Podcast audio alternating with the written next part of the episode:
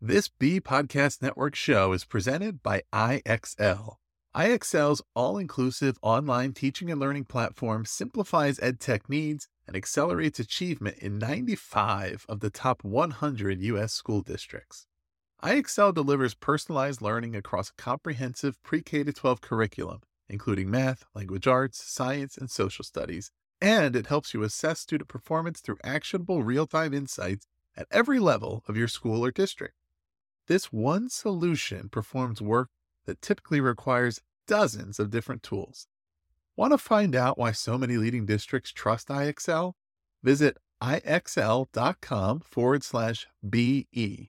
That's IXL.com/BE. TL Talk Radio, Season 7, Episode 8.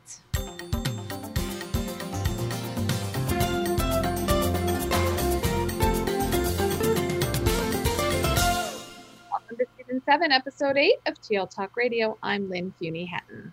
And I'm Randy Ziegenfuss. Today, we're speaking with Larry Altman, who is here for round number 7.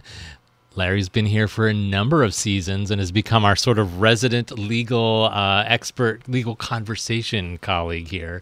So we are so looking forward to Larry returning today to TL Talk Radio. And we're going to have another conversation with him about a legal issue of interest to school leaders. Larry currently works as a consultant for schools, helping them develop legally compliant policies, protocols, and procedures for Title IX, anti-bullying, student suicide prevention, Section 504, and the Individuals with Disabilities Education Act. He's also a distinguished member of the American Law Society and serves as an adjunct professor for Avila University, located in Kansas City, Missouri. So welcome back to the show, Larry. It's good to be here as always. Today, we're focusing our conversation on your book, From Bullying to Sexual Violence, that you co-authored with Steve Cohen.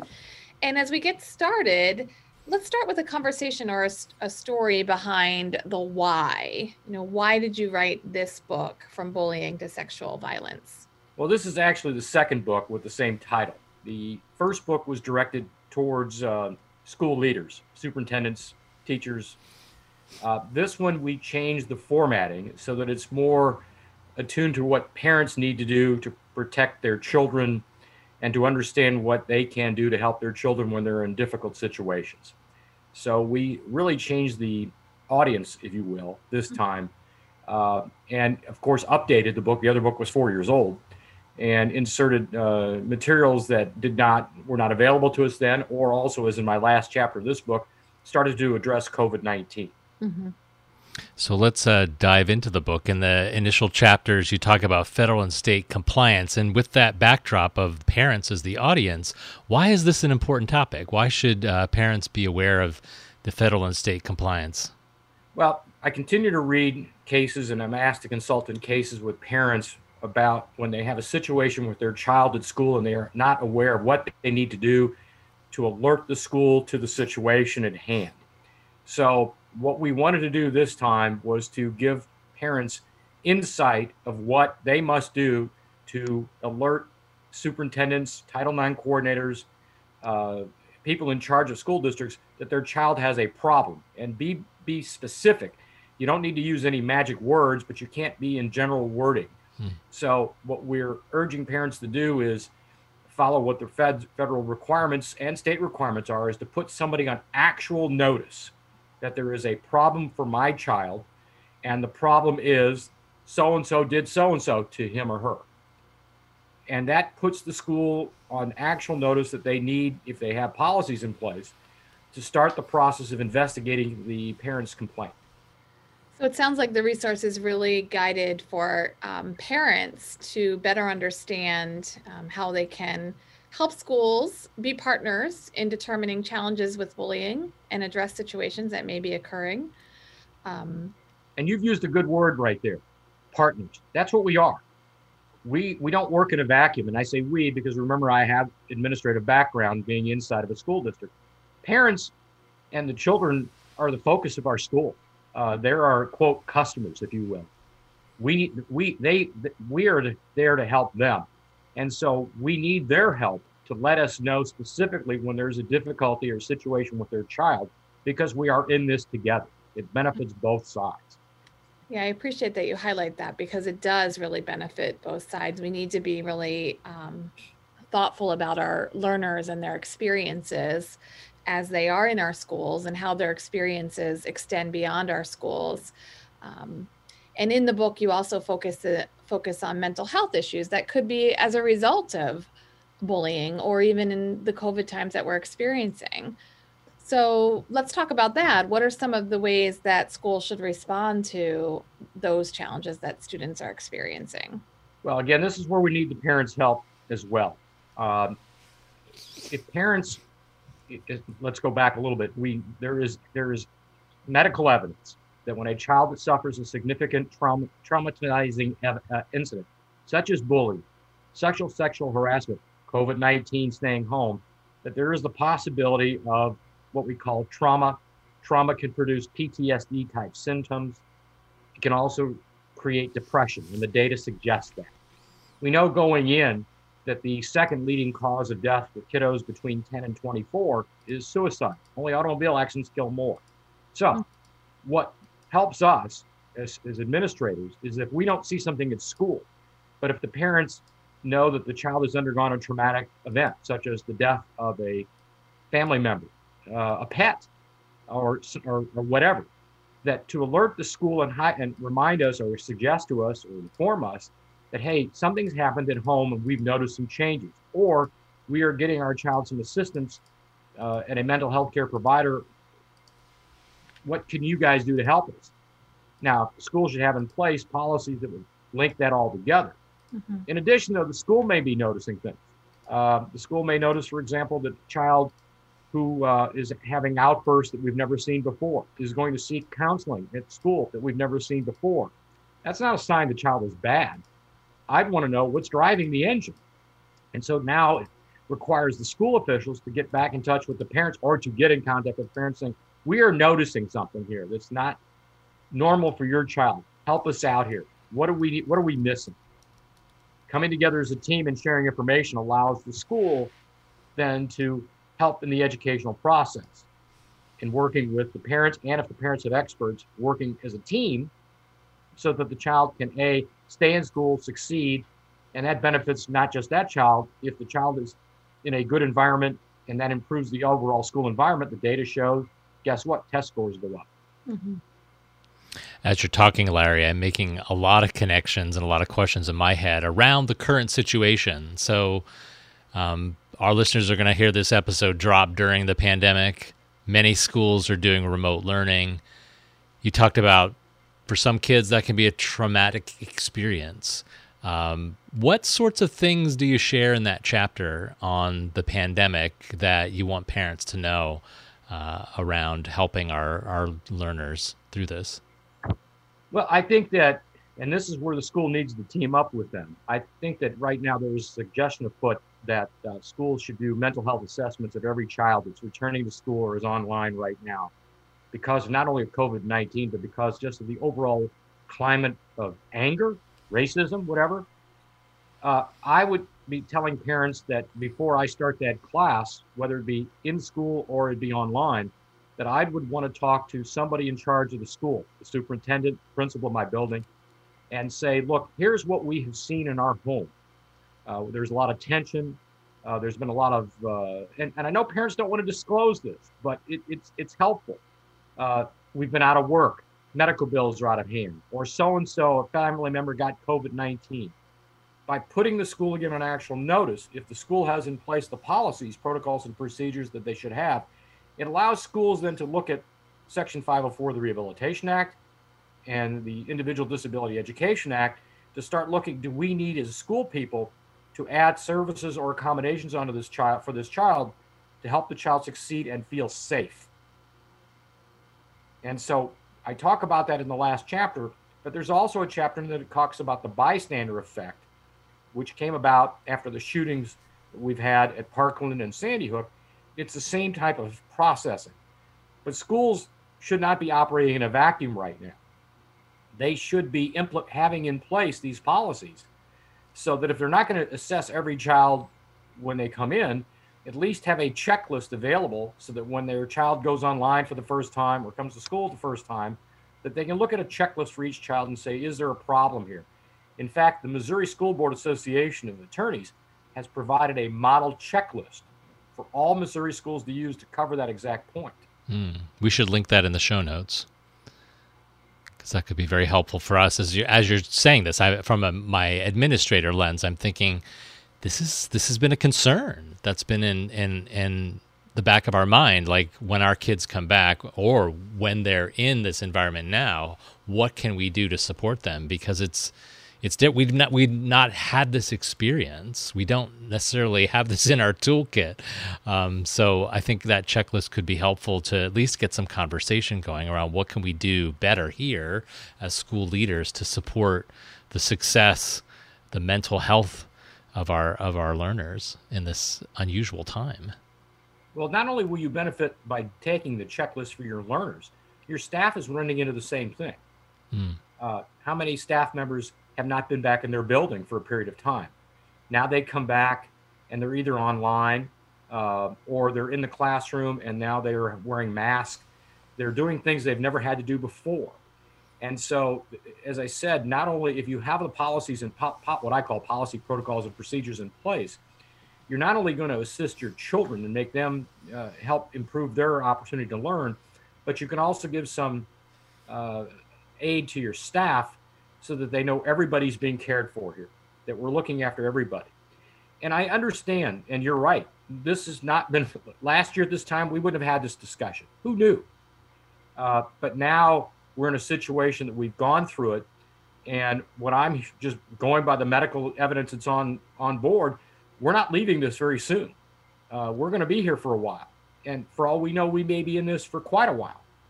And one of the next thing we have to think about is, we're back in school. What if this thing goes off the rails again and we have to take them out of school again? Mm-hmm. Well, now we've doubled the hits on everybody. Mm-hmm. Mm-hmm. So I'm curious, from your perspective, do you see, in the 6 months that we've been doing this, are we responding effectively to this, or is this like a red light that's flashing that, from your perspective, from the legal perspective, that school leaders and parents need to be putting much more attention into? I'm at the college level, and I am concerned that we have, as you said, the flashing red light, that we need to put more, I don't mean to be the global person here. I would want to make sure that everybody is really focused on this right now, and that we get our ducks in a row, whatever you want to call it. I am concerned. I'd like to know what schools, I haven't taken any data, how many schools have implemented policy, protocols, and procedures that provide what they're going to do when the children return.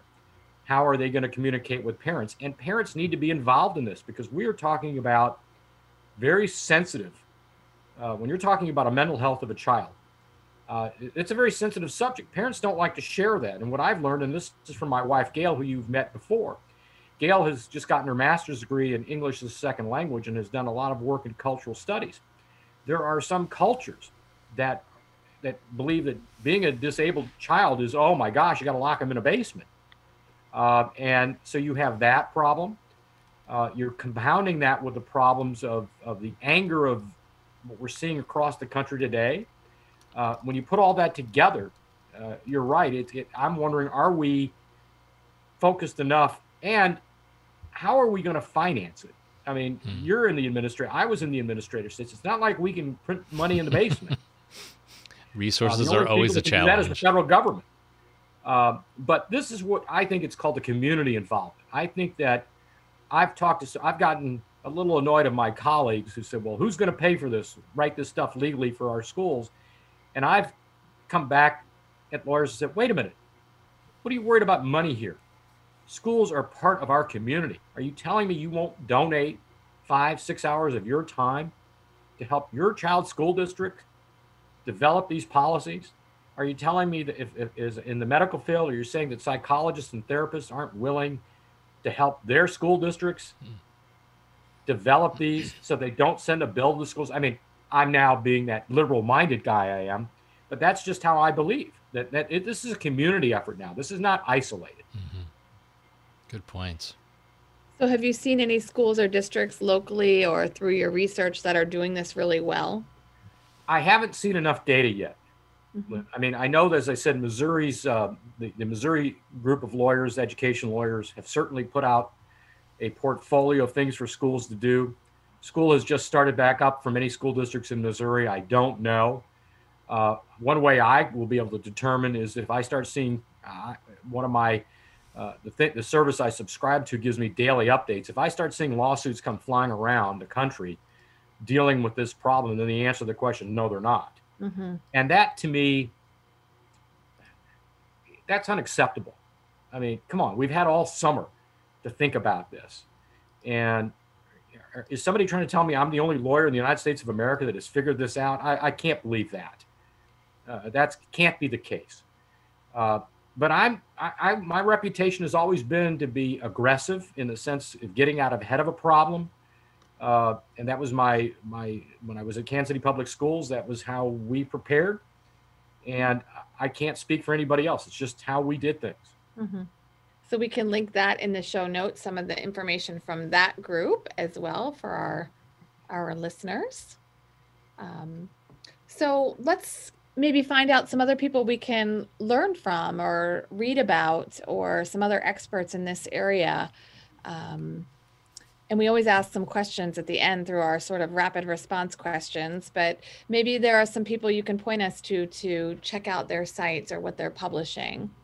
Well, the sites now, and I think I've referenced them in the book, is that whenever I talk about psychological studies, I refer in my book to those sources. It's not something I've created. I'm very good at noting those sources.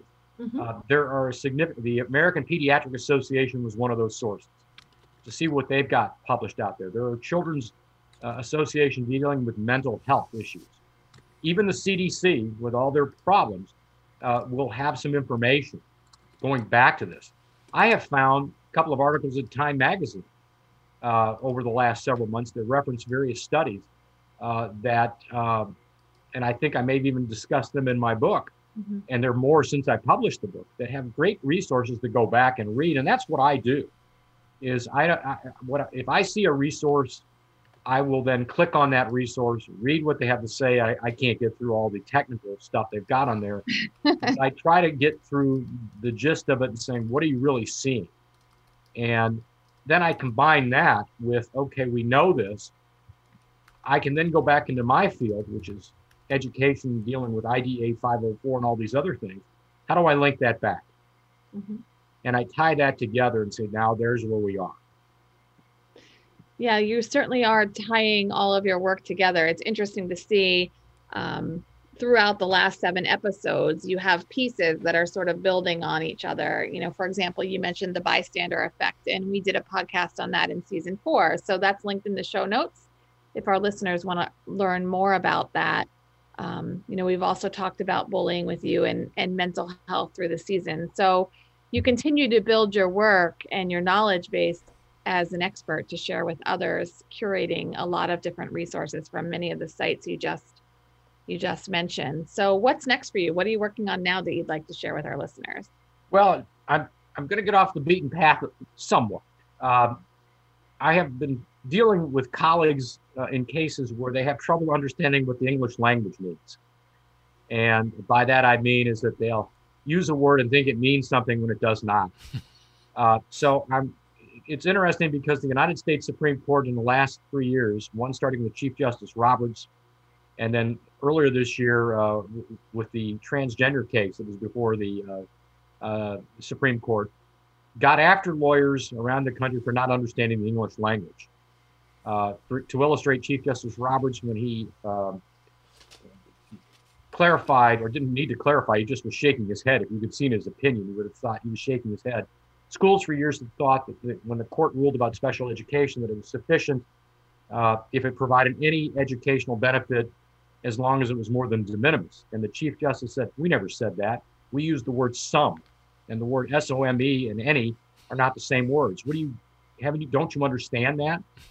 And then in the recent transgender case, Justice Gorsuch, the reason he upheld Title VII for transgender students, he said, doesn't anybody read a dictionary? Three times Congress used the word individual. An individual is one, doesn't mean group. And then he used a couple of other dictionary research. So I am going to be writing a paper for publication, because I do this with my students, that words have meaning. And we've gotten sloppy. We tend to just throw words out there thinking that's okay, it's close enough. Well, it's not. And if the Supreme Court of the United States is telling us that, and we have a case in Missouri where the Supreme Court of Missouri said the same thing, words have meaning, it's time for me to write that paper and get it circulated. Interesting. Because I've already had to testify in two cases where lawyers were arguing with me about a word meaning that was incorrect. I had to give them a lecture, and the transcript was taken to two different district court judges, and the district court judges said, "Didn't you listen to Professor Altman? He tried to educate you on that words have meaning." And they got thrown out. Not me, they did. Not physically, but told where the door was. Yes. You get it, yes. We have that problem in education, too, where words have all sorts of meanings to people, and they're usually different. We should write a book, Lynn. That's my next project right now, is I'm focusing on that. Yes. Well, that will be interesting. We'll look forward to learning about that when you complete that project. Yeah. Well, thank you for joining us today, Larry, to talk with us about from bullying to sexual violence for the parent perspective. We enjoyed hearing about your work, and to learn more about Larry's work, you can take a look at the show notes. All the episodes are linked there, as well as some of the resources Larry mentioned, including the Pediatric Association and CDC mental health pages. Each episode, we leave you with a question to think about, with the idea of provoking conversation and reflection. This episode's question: how can we be partners to create a culture of safety in our learning organizations? If you've enjoyed this episode, would like to comment or check out the resources shared today, visit the show notes at tltalkradio.org and look for Season 7, Episode 8. That's all for this episode. We'll be back next week with another conversation featuring other innovative thought leaders. Thanks again, Larry. Happy to do it. Thanks, Larry. Good to see you again. Bye-bye. Good to see you guys.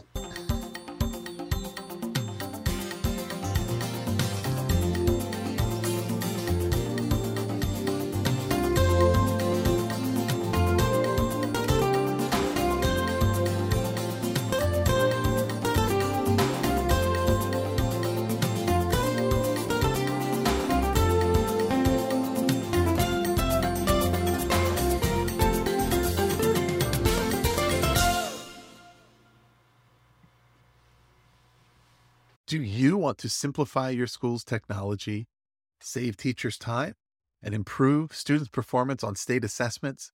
You can do it all, but don't waste another minute.